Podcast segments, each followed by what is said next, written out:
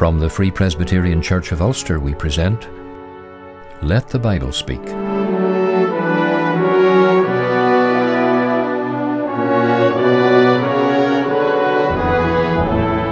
It's good to have you join us today as we spend time around the Word of God, preaching Christ in all His fullness to men and women in all their need.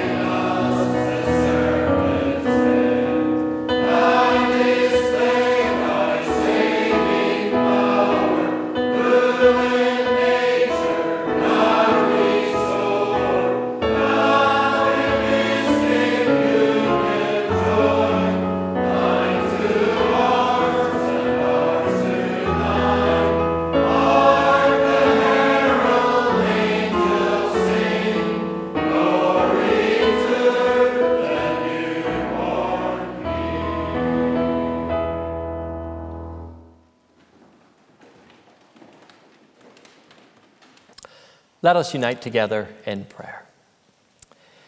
Our Heavenly Father, we thank Thee for the great privilege we have today of being able to come and worship Thee, the living and the true God. And we thank Thee that we are able to come to Thee through Thy Son, the Lord Jesus Christ.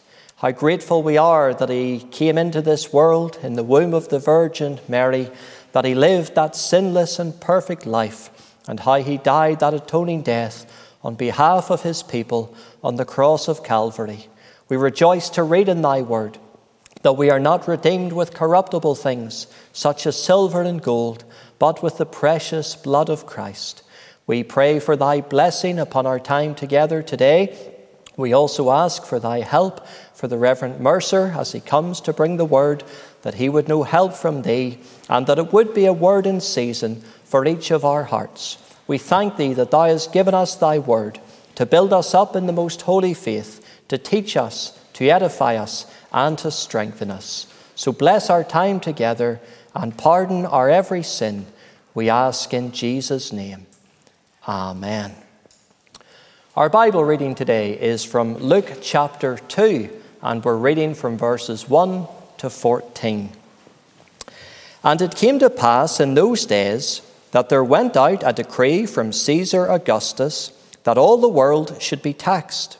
And this taxing was first made when Cyrenius was governor of Syria. And all went to be taxed, every one into his own city. And Joseph also went up from Galilee, out of the city of Nazareth, into Judea, unto the city of David, which is called Bethlehem, because he was of the house and lineage of David, to be taxed with Mary, his espoused wife being great with child. And so it was that while they were there, the days were accomplished that she should be delivered. And she brought forth her firstborn son, and wrapped him in swaddling clothes, and laid him in a manger, because there was no room for them in the inn. And there were in the same country shepherds abiding in the field, keeping watch over their flock by night. And lo, the angel of the Lord came upon them and the glory of the Lord shone round about them, and they were sore afraid. And the angel said unto them, Fear not, for, behold, I bring you good tidings of great joy, which shall be to all people. For unto you is born this day in the city of David a Saviour, which is Christ the Lord. And this shall be a sign unto you. Ye shall find the babe wrapped in swaddling clothes, lying in a manger. And suddenly there was with the angel a multitude of the heavenly host praising God and saying, Glory to God in the highest, and on earth peace, goodwill toward men. Amen. And may the Lord add his own divine blessing on the reading of his word. We're now going to sing the hymn, Jesus, my Saviour, to Bethlehem came.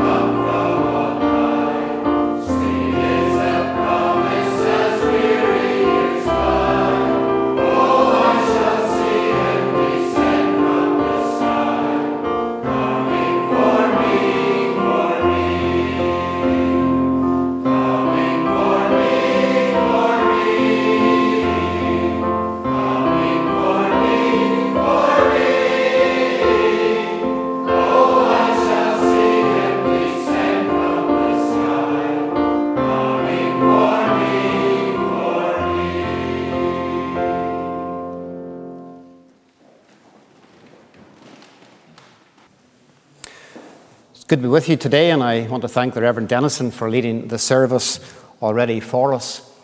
The coming of Christ into this world was and is and forever will be the greatest event this world has ever known.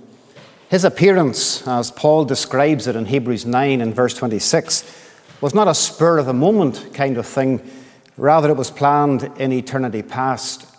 Before Adam and Eve were created and before sin ever entered into this world, God the Father decreed to send his Son to be the Saviour of men. He announced that plan in the presence of man for the first time in Genesis chapter 3 and verse 15. It was just after the devil had tempted Adam and Eve and they had taken the forbidden fruit. And as God spoke to the devil, he said, And I will put enmity between thee and the woman, and between thy seed and her seed. It shall bruise thy head, and thou shalt bruise his heel. And that reference to the seed of the woman was a direct reference to Christ. And while that was the first gospel promise, it certainly wasn't the last. That promise of a coming Saviour was confirmed time and time again. God explained that matter to Abraham and then to Isaac and then to Jacob. And all through the rolling years of the Old Testament, prophet after prophet preached that the Messiah would come, that one anointed by God would appear on this earth to deliver his people from their sins. There are hundreds of references to the promise of the coming Savior in the Old Testament. Then you come into the New Testament and you find the announcement of the Savior's coming to Mary. It's first announced to her in Luke chapter 1, and we have the details there. The angel Gabriel was sent from God unto a city of Galilee named Nazareth. And when she, that's Mary, saw him, she was troubled at his saying and cast in her mind what manner of salutation this should be. The angel said unto her, Fear not, Mary, for thou hast found favour with God, and behold, thou shalt conceive in thy womb and bring forth a son, and shalt call his name Jesus.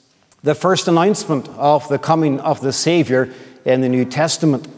The coming of the Saviour was then announced to Joseph, and Matthew chapter 1 takes up the story while he thought on these things, this is the news that Mary was with child, the angel came to him and told him that Mary, his wife, that he was to take her, for what was conceived in her was of the Holy Ghost. And she will bring forth a son, and thou shalt call his name Jesus, and he shall save his people from their sins. The third announcement in the New Testament of the coming of the Saviour was to the shepherds watching their flock by night. These were ordinary men doing an ordinary day's work. When Luke chapter 2 tells us that the angel of the Lord came to them and the glory of the Lord shone round about them, they were sore afraid. And the angel said unto them, Fear not, for behold, I bring you good tidings of great joy, which shall be to all people. For unto you is born this day in the city of David a Saviour, which is Christ the Lord. And there's a phrase, a little phrase that appears in those three announcements in the New Testament Luke chapter 1, Matthew chapter 1, and Luke chapter 2. And every time the angel of the Lord spoke about the coming of the Savior, he said, Fear not. Fear not to Mary, fear not to Joseph, fear not to the, to the shepherds in the fields. Fear not. It's a word that we need to hear also. We all have fears and concerns. Sin is a fearful thing, and we have our troubles, we have our cares, we have our anxieties. But what is the answer to those fears of ours? The answer is Jesus Christ. When fears grip our soul, we must look unto Christ, who has come into this world as a true man. For Christ alone is the only Saviour, and He alone can allay our fears and fill our hearts with joy. So I want to examine that little theme a little more in our service today and consider why Christ's coming is the answer to our fears. First of all, Christ's coming reveals the love of God to us. The story of the birth of Christ does not begin in Nazareth or with Mary or in Bethlehem at the manger. It doesn't even begin in time, it begins really in eternity. It begins with the amazing love of God. The scriptures present God as one who is holy and just and powerful, but chief among his attributes is this matter of his love. John affirms that God is love.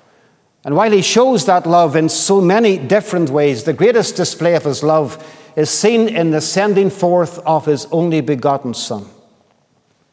John chapter 3, verse 16 reminds us that God so loved the world that he gave his only begotten Son, that whosoever believeth in him should not perish but have everlasting life. And we can take the story of the incarnation, the angel's announcement to Mary, his word to Joseph, the powerful intervention of the Holy Spirit, and Mary being with child. We can take Mary and Joseph's journey to Bethlehem, the appearance of the heavenly host to the shepherds, the outstanding star in the east, the visit of the wise men. We can take all of those aspects of this account and trace it all back to the everlasting love of God. Some people think of God in terms of being cold and unfeeling and unloving God. And men hate him because that's what they perceive him to be. But nothing could be further from the truth. When Adam and Eve sinned in the Garden of Eden, it was the Lord who came to them. He came walking to them, not running to, to bring his wrath to bear upon them, but with a message of mercy concerning the coming of the Savior. And I suggest, is there not a glorious comfort in that truth for our hearts? Does that not deal with our fears that God in heaven so loved the world that he gave his only begotten Son? We don't deserve love like that. We deserve his wrath. We don't deserve one gift from God, but he has given us the greatest gift of all the gift of his dear Son. So Christ's coming reveals the love of God to us. Secondly, Christ's coming confirms the presence of God with us. The babe in Bethlehem was no ordinary babe. Oh, he's a true child, truly man, but he was also truly God. God in human flesh. The Apostle Paul puts it that way in 1 Timothy 3 and verse 16. He says, Without controversy, great is the mystery of godliness. God was manifest in the flesh, justified in the Spirit, seen of angels, preached unto the Gentiles, believed on in the world received up into glory. God was manifest or appeared in human flesh. The infant of Bethlehem was the Lord of glory. Yet he became man and dwelt among us. That's the message of John 1, verse 14. The Word. It's a reference to Christ. The Word was made flesh and dwelt among us, and we beheld his glory. The glory is of the only begotten of the Father, full of grace and truth. And that's the meaning of the name Emmanuel, God with us. The Old Testament prophet Isaiah said, Therefore the Lord himself shall give you a sign. Behold, a virgin shall conceive and bear a son, and shall call his name Emmanuel, God with us. Charles Wesley put it well when he said, Christ by highest heaven adored, Christ the everlasting Lord, late in time, behold him come, offspring of a virgin's womb. Veiled in flesh, the Godhead see. Hail the incarnate deity, pleased as man with men to dwell, Jesus our Emmanuel. He has not remained aloof from us, or afar off from us or at a distant from us. He has come to save us from our sins and to dwell with us. Does that not answer our fears? If God be for us, if God be with us, who can be against us? We have Christ, the Lord. And therefore, the coming of Christ reveals the love of God to us and it confirms the presence of God with us. But thirdly, it allays our fears because Christ's coming secures the salvation of God for us. Why did he come? Why did Christ come to this world? Well, Luke chapter 2 gives us the answer to that question. The angel said unto the shepherds, Fear not, for behold, I bring you good tidings of great joy, which shall be to all people. For unto you is born this day in the city of David a Saviour which is Christ the Lord. And the answer to the question, why did Jesus come, is found there in that word Savior. He has come to save. If we understand anything of our own sinful nature, Our sin should fill us with fear. Fear because we have offended God. Fear because we have broken His law. Fear because we are under His wrath. Fear because we face a lost eternity in hell. And we have every reason to fear because of our sins. But those fears are addressed in Christ, for Christ has come to save us from our sins. We could never save ourselves. We haven't the ability to do that. However hard we might try, our very best efforts are so full of sin that they could never save us from our sin. But Christ is sinless. And as the sinless Savior, He has both the ability and the authority to save us. For as Christ the Lord, He is the anointed one. The Father has given no other Savior, and no other Savior is needed. If we miss this, we miss the whole purpose of Christ coming into this world. The great Baptist preacher Charles Spurgeon said, If he does not save, speaking of Christ, if he does not save, he was born in vain, for the object of his birth was the salvation of sinners. If he shall not be a Saviour, then his mission in coming to this earth has missed its end, for its design was that lost sinners might be saved. It's true. He came to live for sinners and he came to die for sinners. There's a straight line from the manger to the cross, from Bethlehem to Calvary. This is why Christ was born. Tell me, do you fear your sin? The consequences of your sin, the condemnation of your sin? Then let me point you to Christ. For Christ alone can save you from your sin. You say, how can he do that? He can do that because he is the sacrifice for sin. He is the only substitute for sinners. He is sinless, and therefore He can do and has done all that is required for our salvation. Get a hold of that truth. This, this Christmas time, if you would be delivered from the fear of sin, the condemnation of your sin, saved from the fear of death and hell, then you must come to Christ for salvation and trust Him as your Lord and Savior, repenting and believing the gospel. The coming of Christ reveals the love of God to us, the presence of God with us, the salvation of God for us. It also provides the comfort of God to us. The word to the shepherds was clear Fear not, for behold, I bring you good tidings of great joy, which shall be to all people. For unto you is born this day a Saviour, which is Christ the Lord. He was born. Born as a true man. Why, why is that significant? It's significant because it means that Christ, as a true man, understands us. He is flesh and blood. He has a true humanity like ours, with the exception of sin. He knows what it is to be weary, what it is to be lonely, what it is to be forsaken, what it is to be heavy hearted, what it is to be filled with sorrow, what it is to weep and to groan and to suffer, to be tempted. He knows what it is to have enemies and be afflicted. Christ knows it all. And therefore, He is best qualified to help us and to comfort us in our needs. Many a time that truth has calmed my fears. The words of the hymn writer have come with freshness to my soul. There's not a friend like the lowly Jesus. No, not one, no, not one. None else could heal all our soul's diseases. No, not one, no, not one. Jesus knows all about our struggles. He will guide till the day is done. There's not a friend like the lowly Jesus. No, not one. No, not one. Therefore, Christ can allay the fears of our hearts. His coming reveals the love of God to us. It reveals and confirms the presence of God with us. It reminds us and points us to the salvation of God for us. It speaks of the comfort of God to us. It also guarantees the plan of God for us. Christ left heaven came into this world of sin and woe and shame and guilt. He lived among men, yet without sin himself, but took their sin upon his own body to the cross.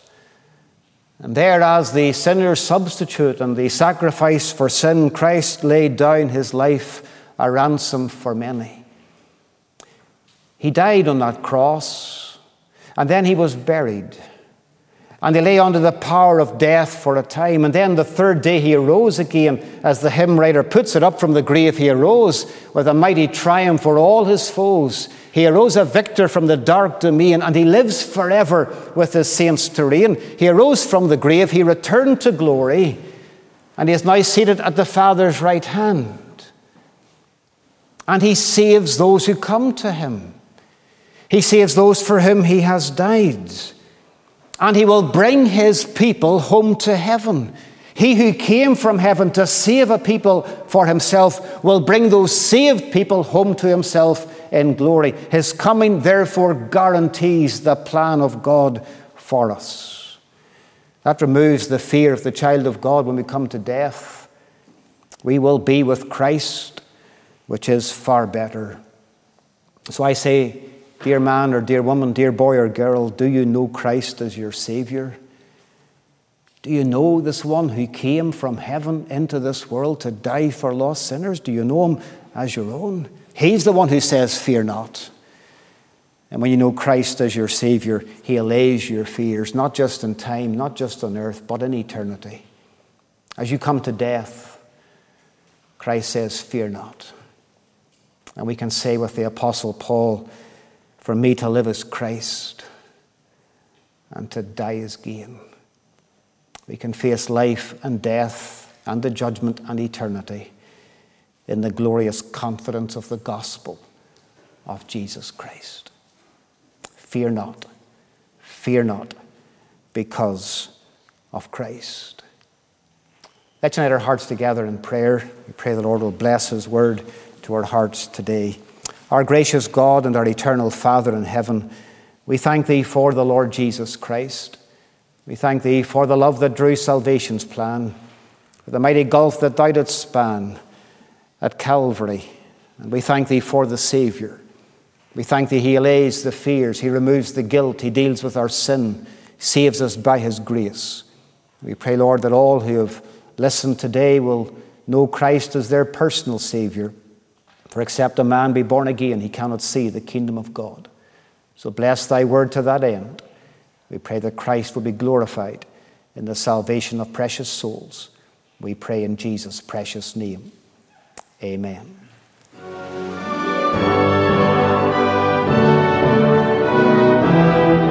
Thank you for spending some time with us today around the Word of God.